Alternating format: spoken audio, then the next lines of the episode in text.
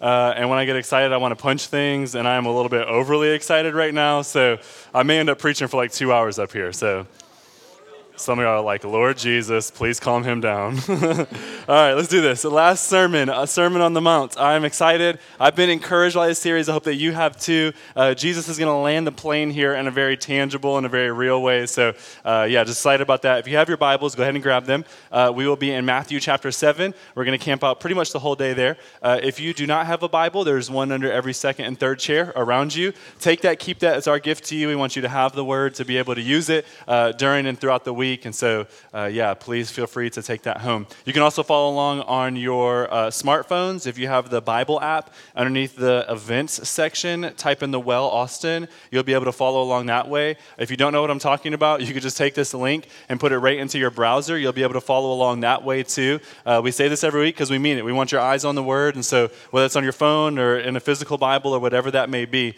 uh, we want you to be able to see the scriptures and see that we're not making this up, that these are the words of what we believe uh, are the Lord and that what He wants to say to us and how to uh, live our lives in light of Him. And so, um, with that, I want to dive right in and actually look at this passage in reverse today. And so, we're going to kind of chop up and read the whole section, but many times people end Jesus' Sermon on the Mount with the actual ending of what Jesus said, and they kind of ignore the last two verses that the Holy Spirit inspired Matthew to pen into the scriptures. And I think that there's two verses that have massive implications for our lives as a whole. And so uh, we're going to read the whole thing and look at it in reverse, those last two verses first, and then we'll dive into Jesus' analogy because I think it'll help it make more sense to us. So, Matthew chapter 7, we're going to pick it up in verse 24 and go to the end to verse 29. It says this.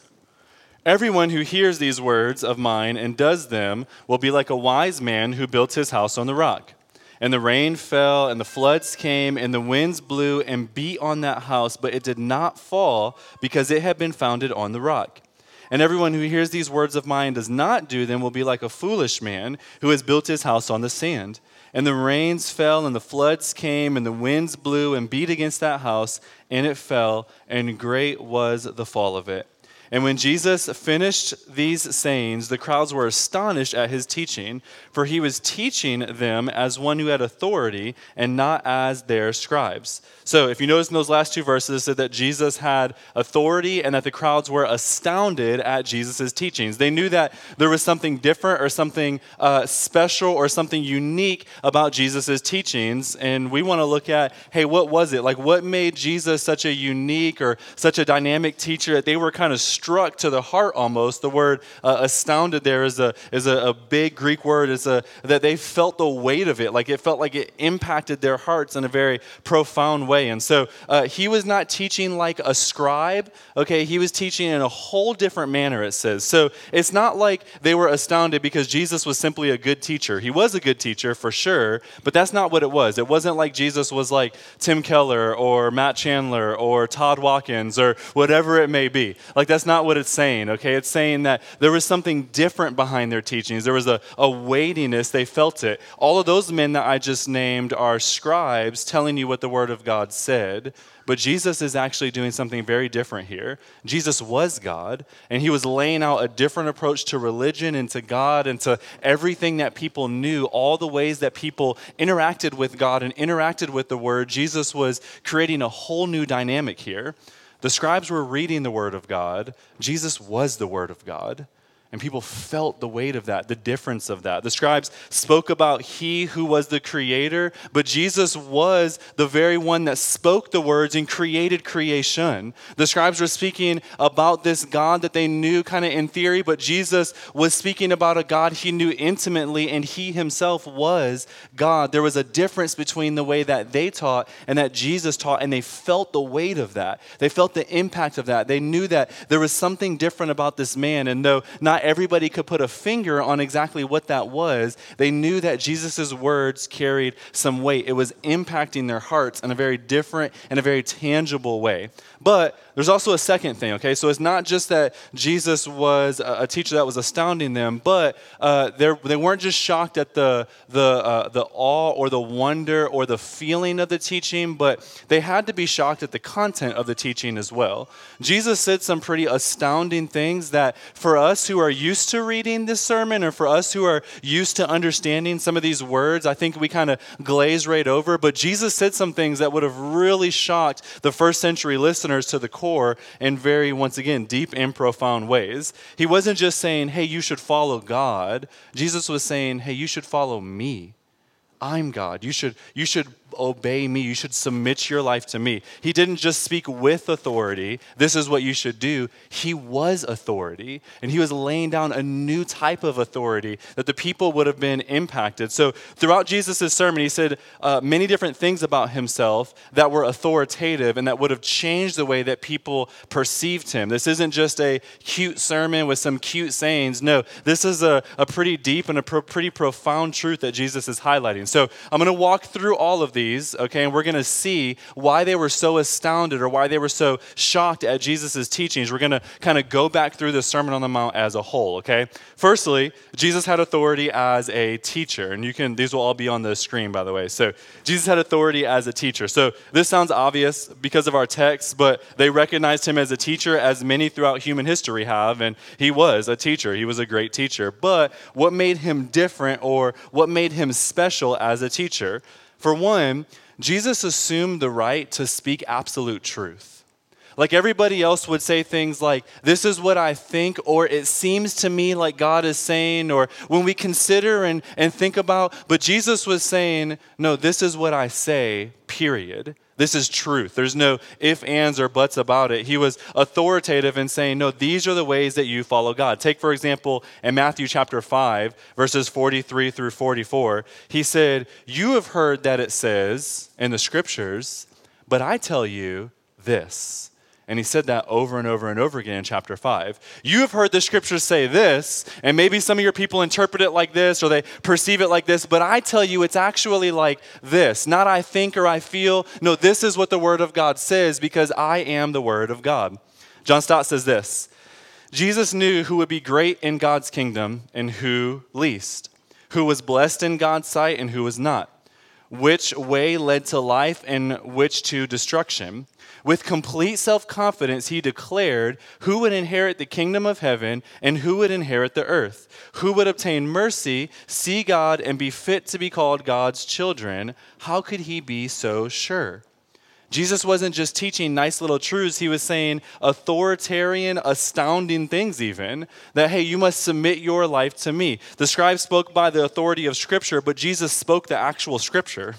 This is what we are reading. They talked about the word, He created the word that we are now reading today. Jesus was a new type of teacher, one that they had never heard or will never hear again because he was laying out this is what God said. Throughout the Old Testament, you would see the prophets, if you're familiar with it, say things like, Thus saith the Lord. This is what the Lord says. But Jesus never said that in the Sermon on the Mount. He would say, Truly, truly, I say to you. And then it would be authoritative truth. Jesus was a authoritative teacher. He was saying things that people weren't used to hearing. This wasn't opinion, this was truth. And so you see there uh, uh, uh, on the first slide, I had uh, what, six different times in the Sermon on the Mount where Jesus said, I say to you, right? 518, 62, 65, 616, etc. Jesus was an authoritative teacher. He's saying, This is what I tell you to do, you should do it. Secondly, Jesus had authority as the Christ. The Christ means the Messiah is the Hebrew word, or the anointed one is what that would translate into. The Messiah was the one that was predicted by the prophets to be sent by God to do a specific mission that God had called this Messiah to do. And so there was a mission for the Messiah to come, and Jesus knew what the mission was and spoke with that authority to say, Hey, I have come to do the mission of God. In Matthew chapter 5 verse 17 he says, "I have come to fulfill all of the law and all of the prophets." Jesus knew what his mission was. He said, Look, I have come down from heaven, from God, and I know what I'm supposed to do. I'm the Messiah, I'm the, the Christ. I am going to come and I'm going to lay out exactly what it means and what it looks like to enter into the kingdom of God. I have a mission and I'm going to do it. He's the anointed one, the one blessed by God.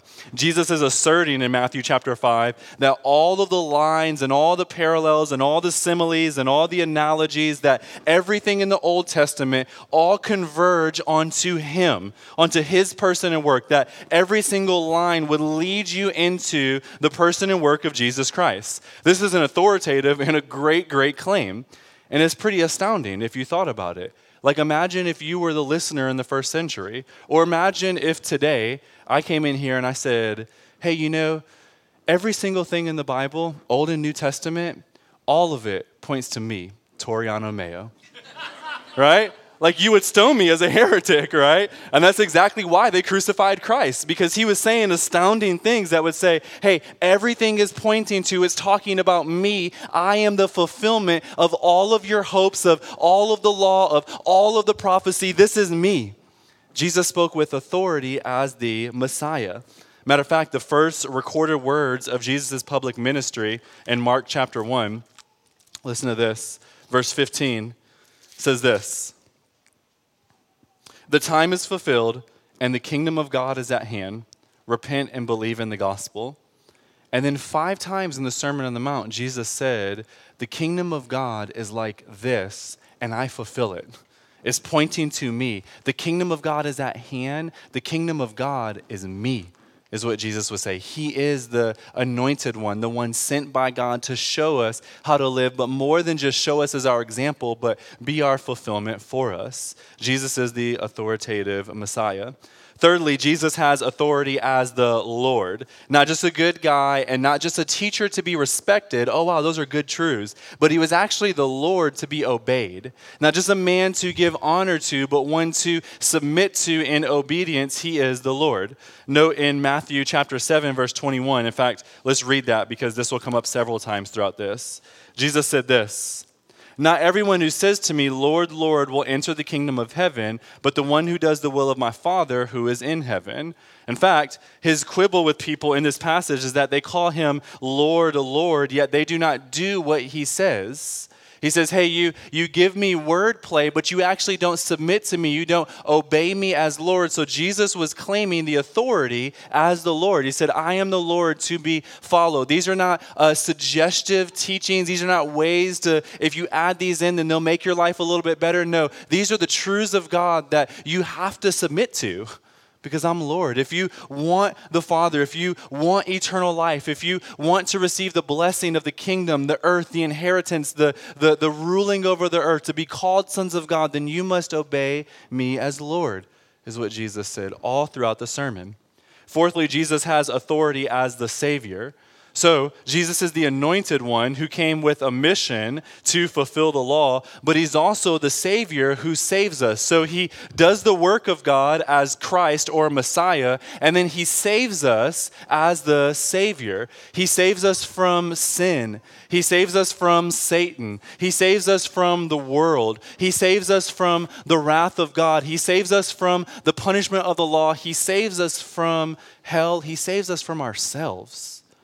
Jesus is the Savior who can take away the selfishness of our lives and the way that we so frequently destroy it and give us a brand new life. Jesus saves us. John Stott says this once again It's plain in the sermon that Jesus knew the way of salvation and taught it. He was able to declare who was blessed and who was not. He can point to the narrow gate which led on to the hard way which ended in life. And he was quite, clear which kind of house would survive the storms of judgment and which would founder. Think about all the things that Jesus said throughout the sermon. For example, how could Jesus call the little tiny men and women that are listening to this sermon the light of the world? you, little peasants, right? Like they're nobodies. These aren't the kings. These aren't the rulers. These aren't people that are going to naturally impact the world. But he would say things like, like you are the light of the world. How could he say that unless he himself believed that he was the actual light? That he had no darkness within himself, that he, by believing in him, could extend light into us, that he could make us a city on a hill that could not be hidden, he had to believe that he was the Savior in order to call people the light of the world. Or you are the salt of the earth. Or he would say things like in Matthew chapter 7, verse 11, he would say, uh, And you who are evil men know how to give good gifts to your children. What is he insinuating but that he is not an evil one? All the rest of us are evil. He didn't say we, he said you.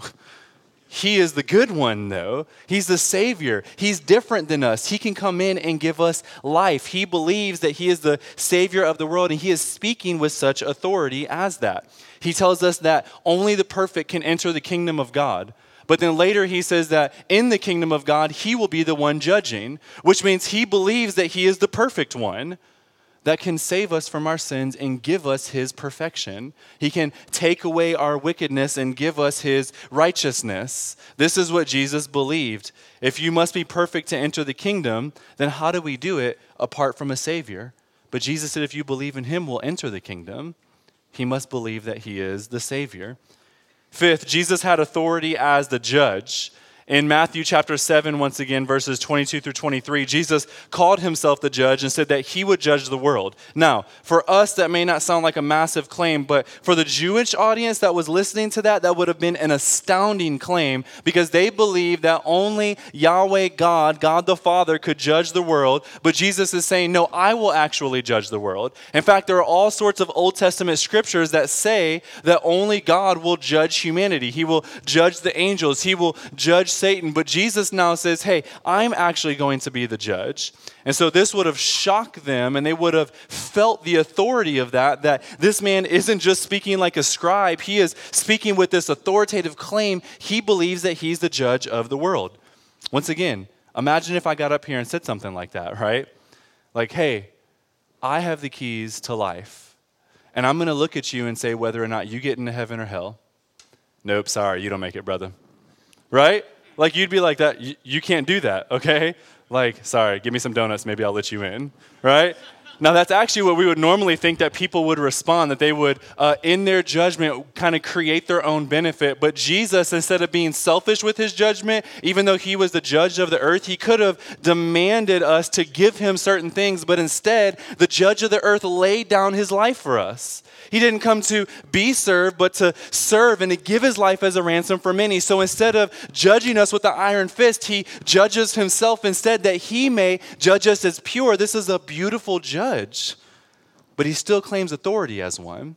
He still says that he is the judge of the earth and has the power to judge. Even more, if you remember from last week, and if you look there real quick at Matthew chapter 7, verse 21 through 23, look at the standard of judgment. Look at the standard by which Jesus will judge the world. Not only is Jesus the one that decides people's eternal destiny, but he himself is the criteria for that judgment. Are y'all tracking with that? So he doesn't just say, hey, this is, you're in heaven, you're in hell, sorry about that, right? Like he says, no, I am the criteria by which I judge. Do you know me? Do you have a relationship with me? Are you my friends, my brother, my bride?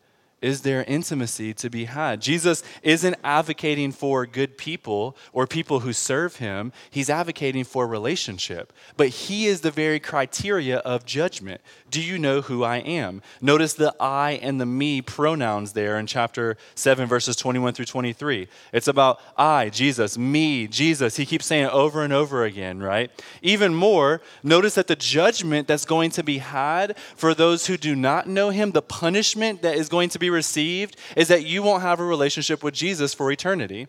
He says, Away from me, you workers of lawlessness, away from me. The judgment isn't necessarily just hell, even though he does mention that on the Sermon on the Mount, but the judgment is actually a lack of relationship with God. He believes that he is the greatest good. He believes that reward, that eternal life, that heaven is actually being in relationship with him.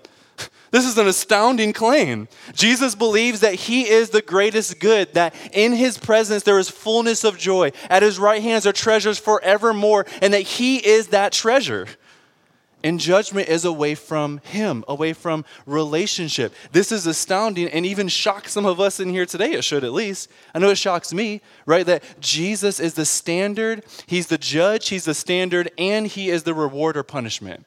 The whole thing is about Christ. That's why we are Christ centered as a church, because Jesus is the center of everything. This little carpenter of Nazareth says that he is hope, joy, love, peace, life, what we desire. Six, Jesus has authority as the Son of God.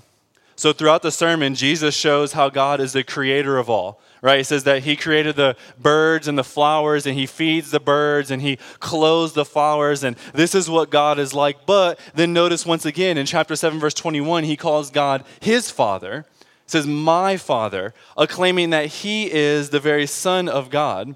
That's why throughout Jesus' sermon, he could call him your father or our father, because he knew that if we believe in him, he gives us the right for adoption.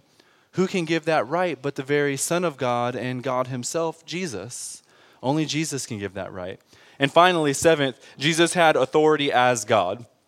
It's not enough to call him judge, even though this does imply that he is God, or teacher, or Messiah, or son. But we have to see that Jesus was authoritative because he believed that he was God. This isn't an invention. We don't just kind of make this up. This is what Jesus believes who he was. He believes that he was God. And throughout the sermon, he's saying that over and over and over again. For example, Jesus came to fulfill the law, he says, and fulfill all the Old Testament uh, prophecies about him. But then he makes this astounding claim in verse 12. He says that disciples or those who follow him would be persecuted for his sake.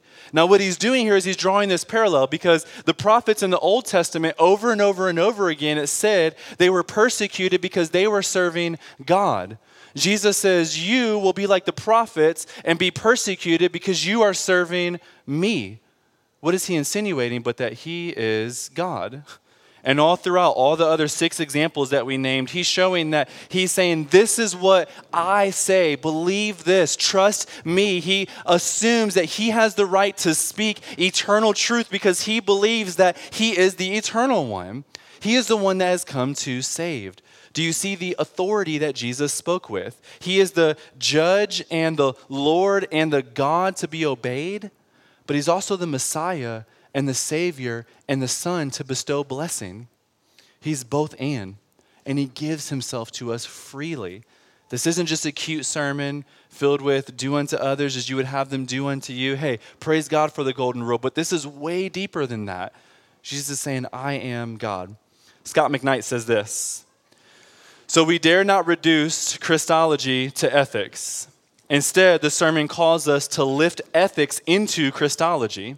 What echoes down throughout the corridors of history when this sermon is read or preached is that Jesus, in the closing passage, claps the very words to himself. Therefore, everyone who hears these words of mine, to respond to the sermon is not to respond to an ethical vision.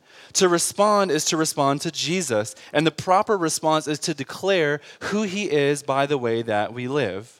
And so this launches us into our analogy that Jesus gives us. He speaks with authority. The people feel the weight of that authority. And then Jesus gives this analogy as the rock and the sand, he says. Now, I want you to notice a few things about this analogy. In fact, let's read it again just so it's fresh in our minds.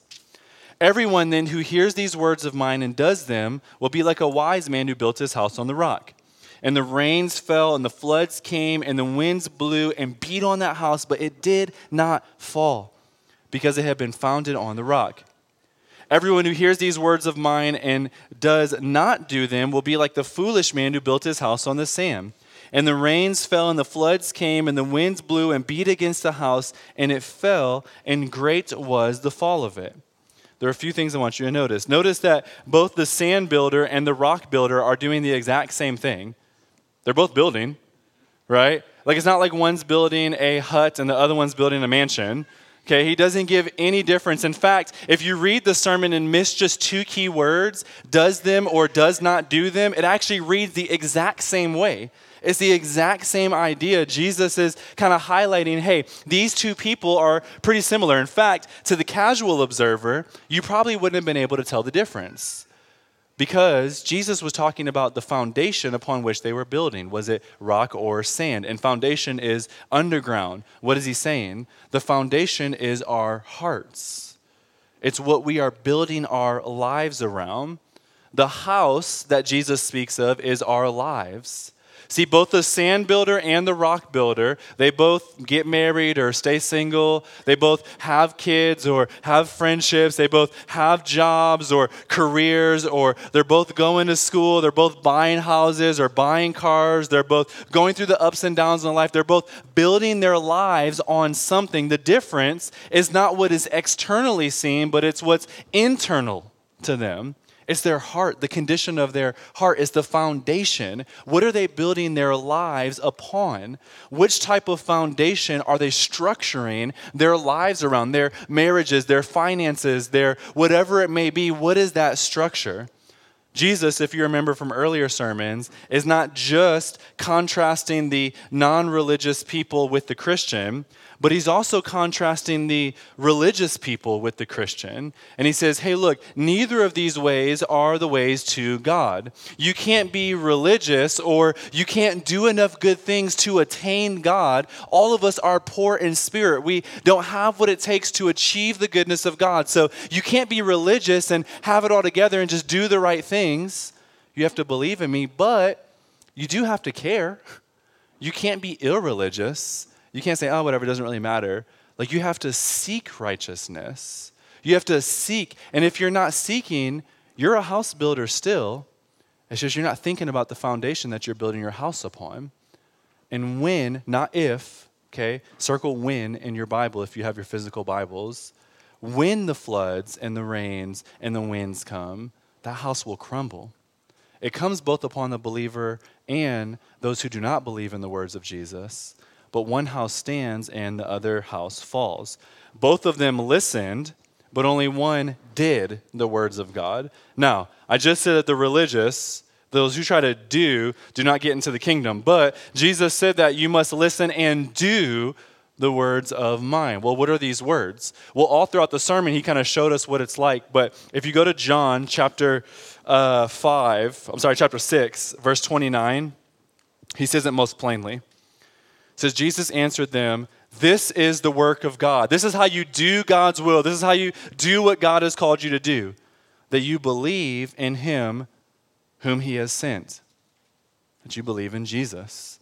This is the work that God calls us to. The work is belief. In other words, it's not really a work at all. It's a way to kind of uh, uh, uh, persuade our hearts that even though we desire to do all these good things to achieve God's righteousness, we don't have what it takes. And so all we have to do is believe. It's scandalous grace, is what it's called.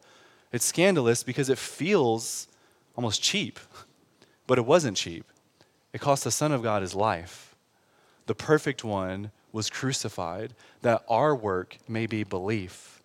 And through that belief, we then begin to build our house on the foundation. Once we submit to or believe in Jesus' authority as judge, as God, as Savior, then our lives change, and then we believe, begin to be, uh, uh, become an upside down people, a people who live counterculture, a people who live differently, who look and act like the Sermon on the Mount, but we don't look and act like it because we're trying to achieve God's righteousness. No, we believe in God, and then He alters our hearts, and we begin to live like that. We begin begin to be the salt and light. We begin to be the peacemakers. Our lives look differently because they have been shaped, they have been reoriented around the person and work of Jesus. Belief in God is our work. And then when we believe in God, we are changed and we do good works naturally. Good works don't save us, but good works do show us that we're saved. It changes who we are. It alters our heart and our lives. We believe and then we begin to look differently. Our foundation or our heart is our belief. This is why we say the gospel changes everything. You don't just like get saved by believing in the gospel and then get sanctified by doing a bunch of good works. No, you get saved by believing in the gospel, and then the gospel continually transforms all the works that we do. It's the foundation upon which we build everything else around. It's not like you build six foundations in a house, right? Like there's not a foundation above this building. Or even if you go downtown and you look at one of the skyscrapers, the bigger the house, the deeper the foundation, right? How deep is your foundation? How much is your heart actually rooted in the person and work of Christ? How much do you believe in the gospel? How much do you allow it to change all of who you are? Or do you kind of believe, but then you also do your own works, and then you also kind of don't care about God in some ways, and then you also, and you're building this weird foundation where it's half rock, half sand, half, that was 100%. There's no other halves. right? Like, like where are we building our foundation? Okay, I couldn't think of anything else. That's really what it was. right? So it's not enough just to hear these words, but we must do them too. This is why it astounded the, the, the people that were listening to him. Do you see that? Like, this is why they felt, I mean, this is something different. This is something that, that we have never really heard before. This is astounding. Let me put it into our context today. We can't just be churchgoers and that gets us into the kingdom. We have to believe in God and do the will of God. Coming to church doesn't save you, reading your Bible doesn't save you. Jesus said, Hey, many of you will say to me, Lord, Lord, and I will say, I never knew you. Like, like they were doing more than what I usually do. Like, have any of y'all done many miracles and cast out many demons? Right? Like maybe a couple, but they were saying, look, we've done many of these. And he said, I, I, I don't know you though. We don't have a relationship. And so it's not enough just to do what God calls us to do in some little small way. No, our foundation has to be built on the person and work of Jesus. And until we do that, then we are building our lives on the sand. Because trials come to both parties, right? Like it's a common mistake that Christians think that once they get saved, that trials don't happen to them anymore. That's just not true, friends. In fact, trials often prove whether or not you actually have that faith in the first place. When the wind starts shaking the house, does it stand or does it fall? It's a good proof, a test of the faith. Because I know many of you, I know your testimony, that many of you would say, well, you know, I kind of thought I was a Christian because I prayed a prayer when I was eight, right? I, I said this one thing here or there. So I, I thought I believed, I, I thought I knew Jesus, but then I realized I actually didn't. And what it usually is, is that a trial came into the person's life and they got mad at God or they left God completely because they assumed that it was God's fault for the trial because they assumed that once they believe, then things are just rosy. But that's not true. Trial happens. Are you on the foundation, though? Do you believe in Jesus? On Christ, the solid rock we stand. All other ground is sinking sand. All other ground is sinking sand. I think about back to Natalie and I's life about two years ago, um, to date almost, a few weeks before, but we found out that we had a miscarriage. And it was a tragic time. It was a hard time. It was a, a, a, time of a lot of turmoil, of a lot of grief, of a lot of crying, of a lot of tears. But let me be honest with you. If our foundation was our children, our house fell. Because to no fault of our own, that child passed away. And if that's our foundation, then our house is ruined. And so the same is true for all of us. If our foundation is success at work, climbing the ladder, if our foundation is marriage, if our foundation is children, if our foundation is comfort, right, getting the nice house with the nice car, with the 2.5 kids and a Christian dog around a white picket fence, like if that's our foundation, what if we don't get it? Worse, what if we do get it and it doesn't satisfy? Our foundation has to be deeper than that because trial is going to come. It is promised to us. Are you going to stand or fall through that, tri- that tri- trial? Is our house built on the Messiah? Let me, let me say this to kind of start landing the plane here. Notice that in verse 24, it says, everyone everyone who hears these words. Do you see that there in verse 24? Everyone who hears these words of mine. What does that mean? That means that the ability to build your house on a foundation is for everybody.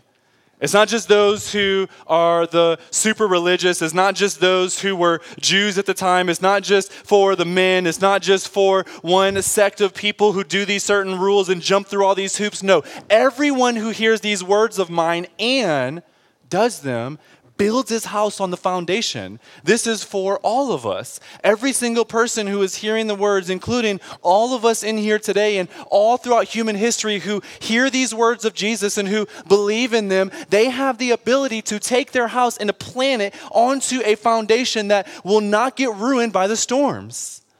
They have the ability to place their hope, their faith, their trust in Jesus Christ. Every single one of us.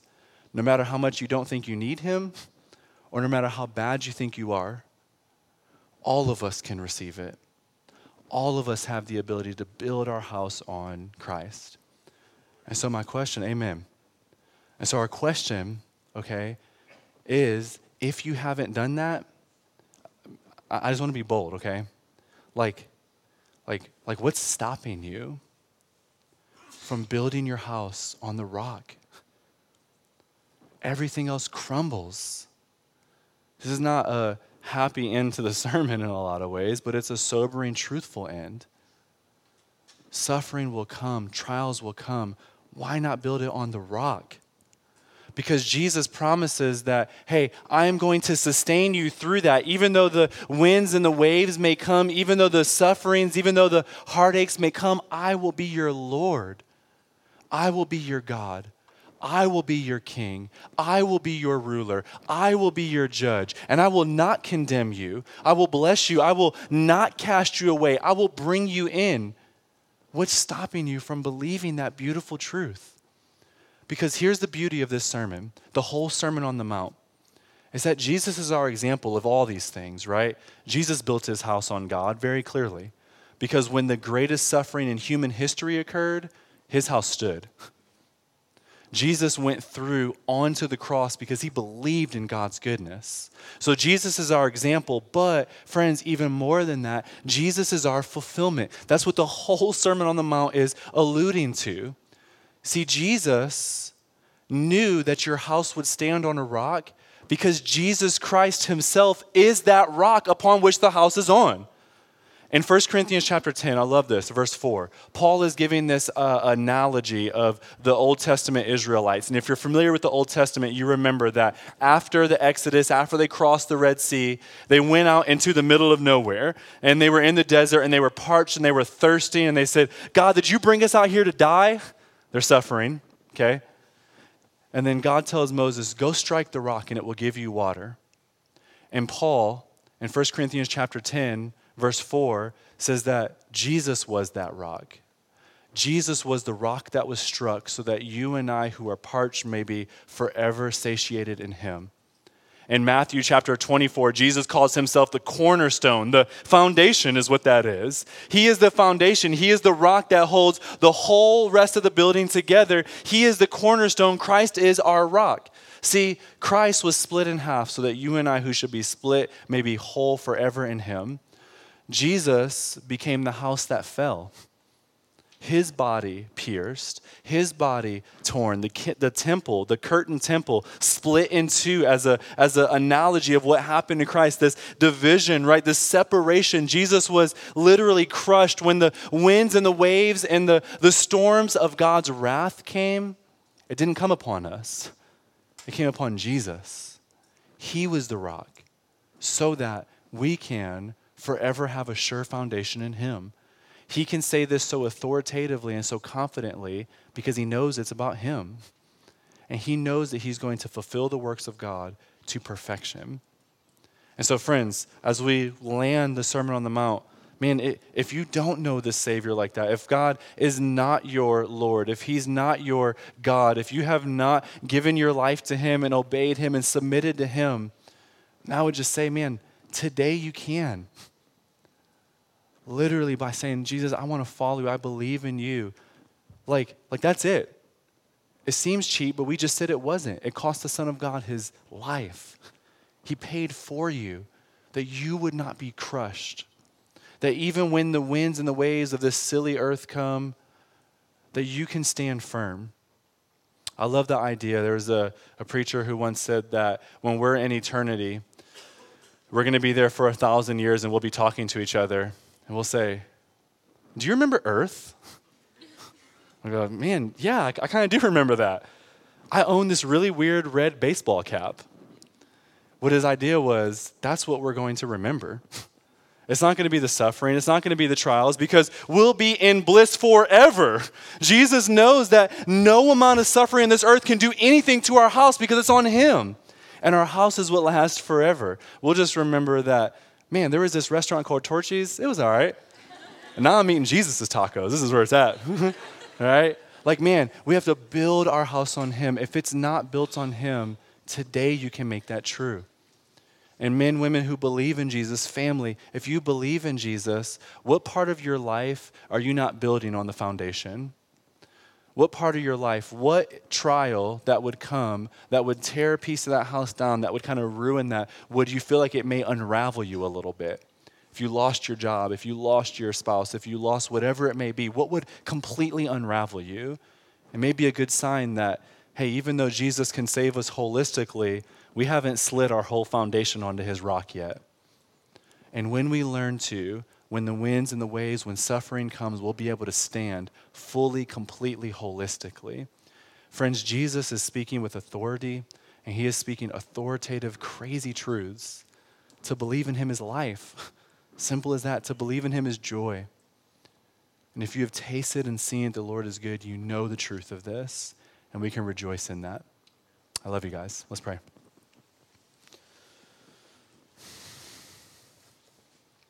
God, we thank you for the truths. Jesus, thank you for the Sermon on the Mount. Thank you for preaching this, Jesus.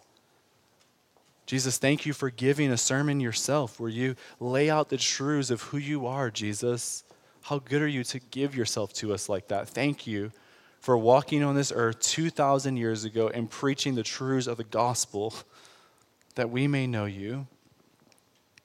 God, I pray for those of us who call you Lord who don't just say, Lord, Lord, with your mouth, but actually have a relationship with you, who don't just say, Lord, Lord, but actually do the work of belief. We believe and are changed, God. For those of us who have actually submitted to you as both Savior and Lord, God, would you help us to learn how to do that more and more and more? Let the gospel always be rich in our hearts, Jesus. Let us be men and women who live upside down, who are the peacemakers, who are the merciful who will inherit the earth because you did it for us, Christ. Let us be humbled by that truth and worship you for that truth, God. I admit, I confess, my heart is dull to that at times, Jesus. God, undull my heart. Remind me of the truths of my salvation that you have drawn me into relationship with yourself. God, remind us. Remind us. Lord, I pray that even today, I just ask Lord, that those who do not know you, God, that you would even today reveal yourself to them, draw them in. Men and women, my prayer for you is that you would not hesitate. We may never have all the answers, we'll never know everything there is to know. The angels have been there for 2,000 years since the cross, and they still don't fully understand it. We may never know the full truth, but you can taste and see that the Lord is good, that He's a more sure foundation than anything else on this earth. And I pray that today you would choose to make Jesus your Lord. Father, we thank you for what you do. Thank you for blessing this body, this family. Lord, let us be a church that makes much of you, King Jesus. We pray this in your very beautiful name. Amen.